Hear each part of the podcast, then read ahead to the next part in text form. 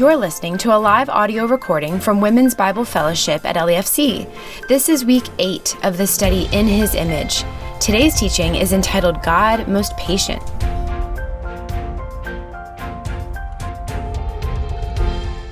Good evening, ladies. Sorry about putting you all in the dark a few minutes ago. I'm just glad Jenny realized that I was the one causing that. Um, Anyway, this week we studied God's attribute of patient.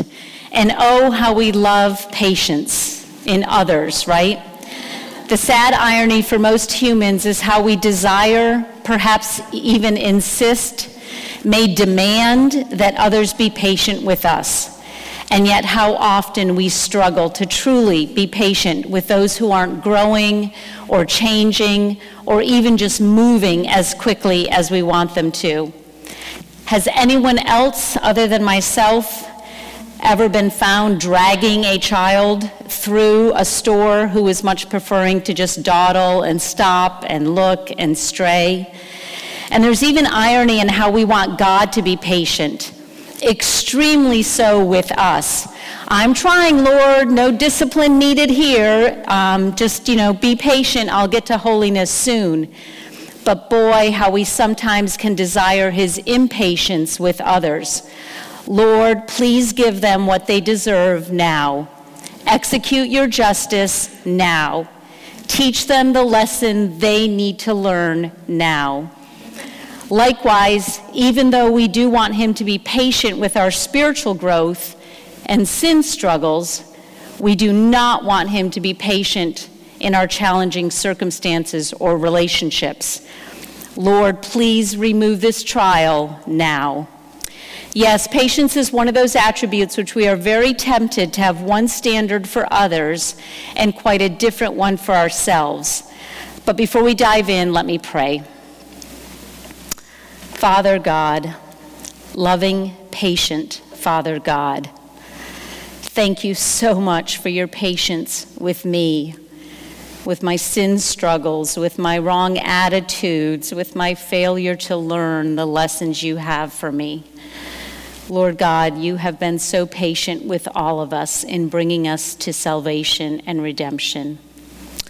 And Lord God, now, just pour out your grace on us. Open our ears and hearts to hear your words, not mine, Lord God. Hide me and reveal yourself. Thank you, Lord, for loving us. Thank you for loving us with such patience. In your name we pray, amen. So, if you weren't already convicted somewhat by my introduction and how we can have completely different expectations regarding patience for ourselves, for others, for God, let me read to you some definitions.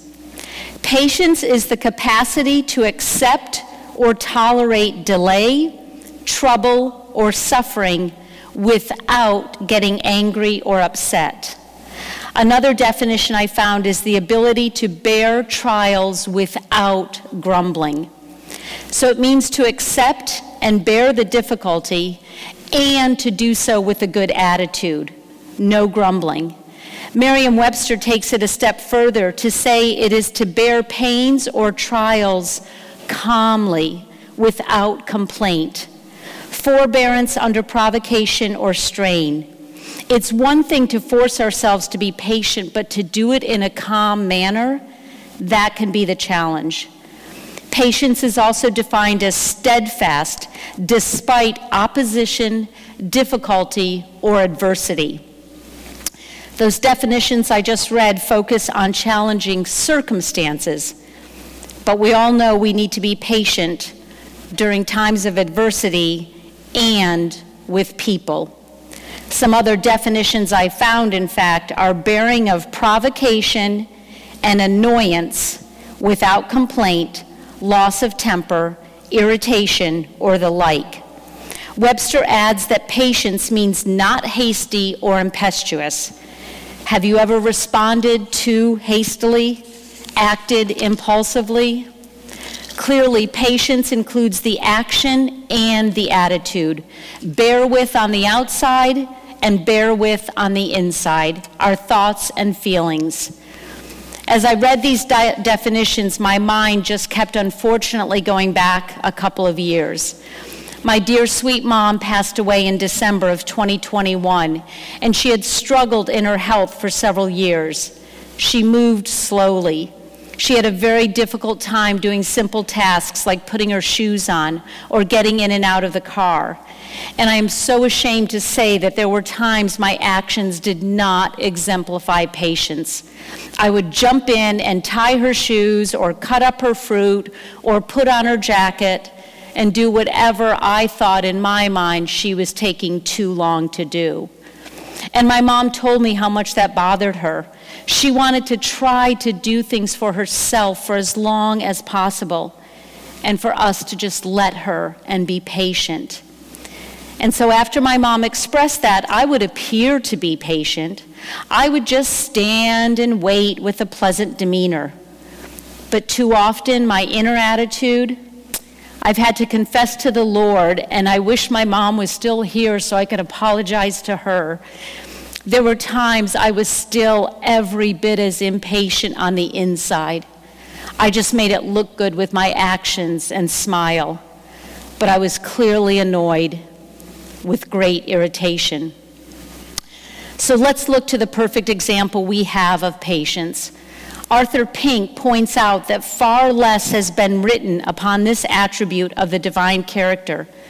But he also challenges the reader Certain it is that we lose much if we do not frequently meditate upon the patience of God and earnestly pray that our hearts and ways may be more completely conformed thereto.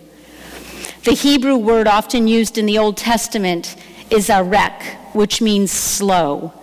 God's slowness to anger, his patience, is a branch of his mercy, his love. In fact, Psalm 145 8 states, The Lord is gracious and merciful, slow to anger, and abounding in steadfast love. Pink defines the divine patience as that power of control which God exercises over himself, causing him to bear with the wicked and forbear so long in punishing them Nahum 1 3 reads, The Lord is slow to anger and great in power. And I love those two phrases being put together describing God. His patience, his slowness to anger is not a sign of weakness or inability to carry out due punishment. Pink defined it further as restraint placed upon his acts by his will. He chooses and is able to sustain great injuries without immediately avenging himself. The theologian Stephen Charnock wrote that God is slow to anger because he is great in power. He has no less power over himself than over his creatures. His slowness to anger or action is never evidence that he doesn't know what to do or isn't capable to fully avenge. Rather, his patience indicates his immense, immeasurable, infinite power and self control. I wonder if sometimes we equate extreme patience with inability or weakness or uncertainty, and perhaps at times it is. A parent who remains patient for hours or even days and weeks with an extremely unruly child who clearly needs discipline and correction it may be that the parent lacks the confidence or strength or understanding of how to train her child. But that is why it's absolutely critical to view God in his fullness of character, to consider all of his attributes. He can only be all wise and all loving and all powerful. So when we view his slowness to anger or action in certain situations, we can be certain that it is the perfectly wise and loving plan to bring about His purposes and to glorify Himself. And He is always right on time. Moses writes in Numbers 14 18, The Lord is slow to anger and abounding in steadfast love, forgiving iniquity and transgression, but He will by no means clear the guilty. Praise God, that is who He is. Are we not so grateful that He is slow to anger, excessive in His faithful love and forgiveness of sin? In Nehemiah 9:17, we read about God's chosen people, the Israelites. And it states, They refused to obey and were not mindful of the wonders that you performed among them. But they stiffened their neck and appointed a leader to return to their slavery in Egypt. But you are a God ready to forgive, gracious and merciful, slow to anger, and abounding in steadfast love, and did not forsake them. When we are tempted to be frustrated that God is being too patient, with some of the evildoers in our world and we want him to execute justice swiftly, let's keep in mind that his patience is what greatly benefits us when we refuse to obey, when we ignore his wonders, when we stiffen our neck. Romans 9 22 through 24 reads, What if God, desiring to show his wrath and to make known his power, has endured with much patience vessels of wrath prepared for destruction, in order to make known the riches of his glory for vessels of mercy, which he has prepared beforehand for glory, even us whom he has called, not from the Jews only, but also from the Gentiles? And I want to read that again in the CEV translation. God wanted to show his anger and reveal his power against everyone who deserved to be destroyed, but instead, he patiently put up with them. He did this by showing how glorious he is when he has pity on the people he has chosen to share in his glory, whether Jews or Gentiles. There may be some in this room of Jewish heritage, but I'm guessing that we are mostly all Gentiles. Are we not so incredible thankful for his patience? And in Romans 2 4, Paul exhorts, Or do you presume on the riches of his kindness and forbearance and patience, not knowing that God's kindness is meant to lead you to repentance? God's patience is on purpose, part of his perfect plan to lead us to repentance. Scripture tells us that God is patient, desiring that none should perish. Pastor Tony once stated in a sermon how grateful he is for the patience of God, which allowed enough time for him to come to a saving knowledge of Jesus Christ. And so it is with each of us who are his redeemed children. His patience allowed the time for our salvation. The power of his patience reveals his glory because it reveals his great love, his great self control, and his perfect plan. And we know that Jesus Christ is also perfectly patient. Paul writes in 2 Thessalonians 3 5, May the Lord direct your hearts to the love of God and to the steadfastness of Christ. And the Greek word for steadfastness is hupomone, which means patient, enduring, perseverance, patient, waiting. That word is also used in verses describing how we are to be patient. Thayer defines it as the characteristic of a man who is not swerved from his deliberate purpose and his loyalty to faith and piety by even the greatest trials and sufferings. Again, back to the definitions I read earlier. Even the greatest trials we may suffer are not an excuse for us to lose our patience. We are to remain loyal to our purpose and faith. We've seen how God is patient, and since this study is in his image, we need to consider how we should be as well. In fact, a rather difficult question for us to answer honestly may be Would I want the Lord to show me the same level of patience that I show to others?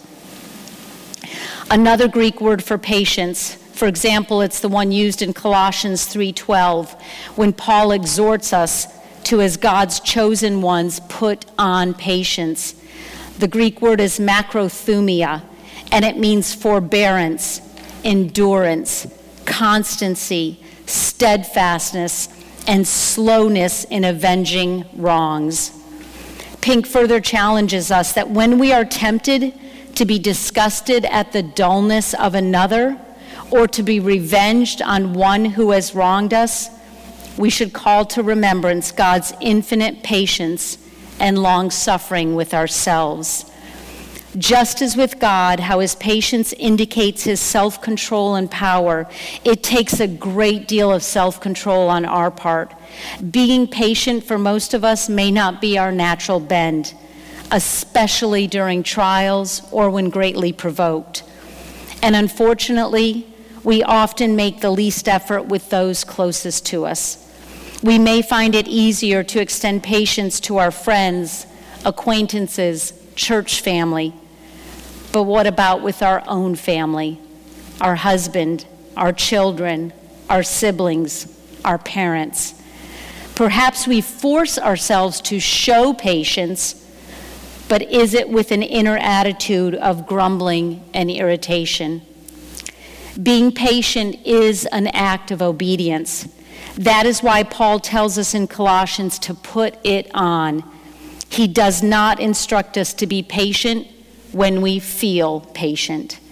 And Paul combines the instruction to be patient with also being compassionate, kind, humble, and meek.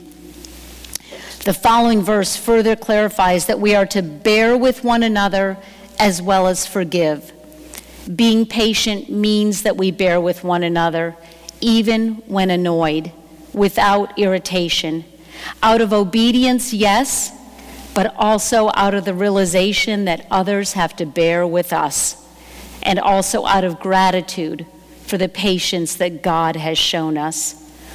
Note that while patience is one of the fruit of the Spirit, so is self control. Why is that? Simply because patience, as I said before, is not the natural inclination for most of us. We must control the urge to respond with irritation or grumbling or anger in haste. Lest we feel defeated, keep in mind the source of the fruit. It is of the Spirit.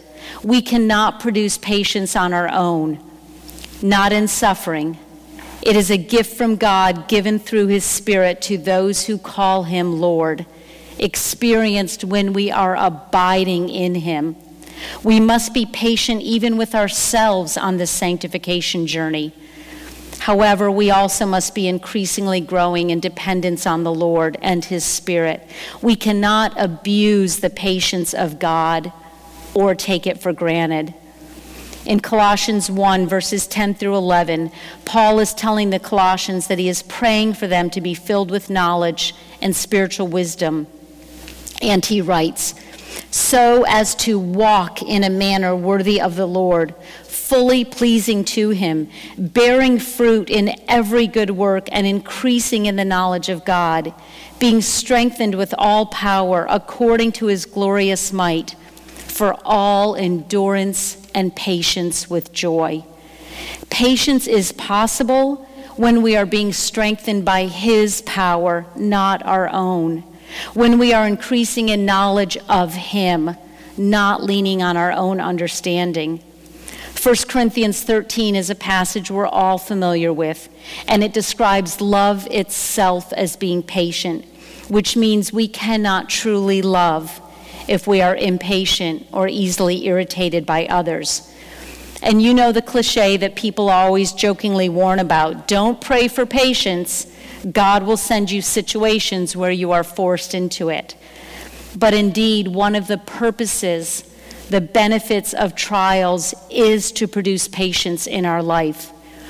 James 1 3 states, For you know that the testing of your faith produces steadfastness and let steadfastness have its full effect, that you may be perfect and complete, lacking in nothing.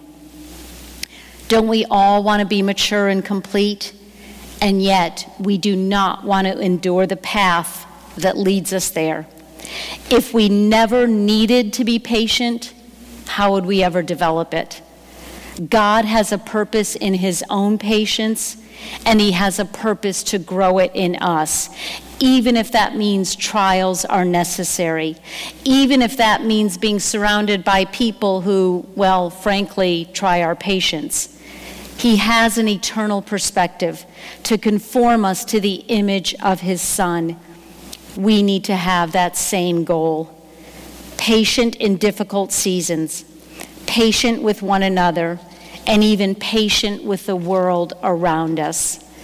2 Timothy 4 2 instructs us to preach the word, be ready in season and out of season, reprove, rebuke, and exhort with complete patience, and teaching. Why?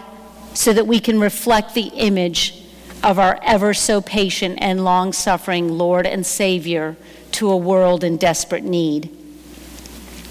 A couple of points I just want to quickly make about waiting patiently. I've already stated that it has to be an internal attitude as well as an outward behavior.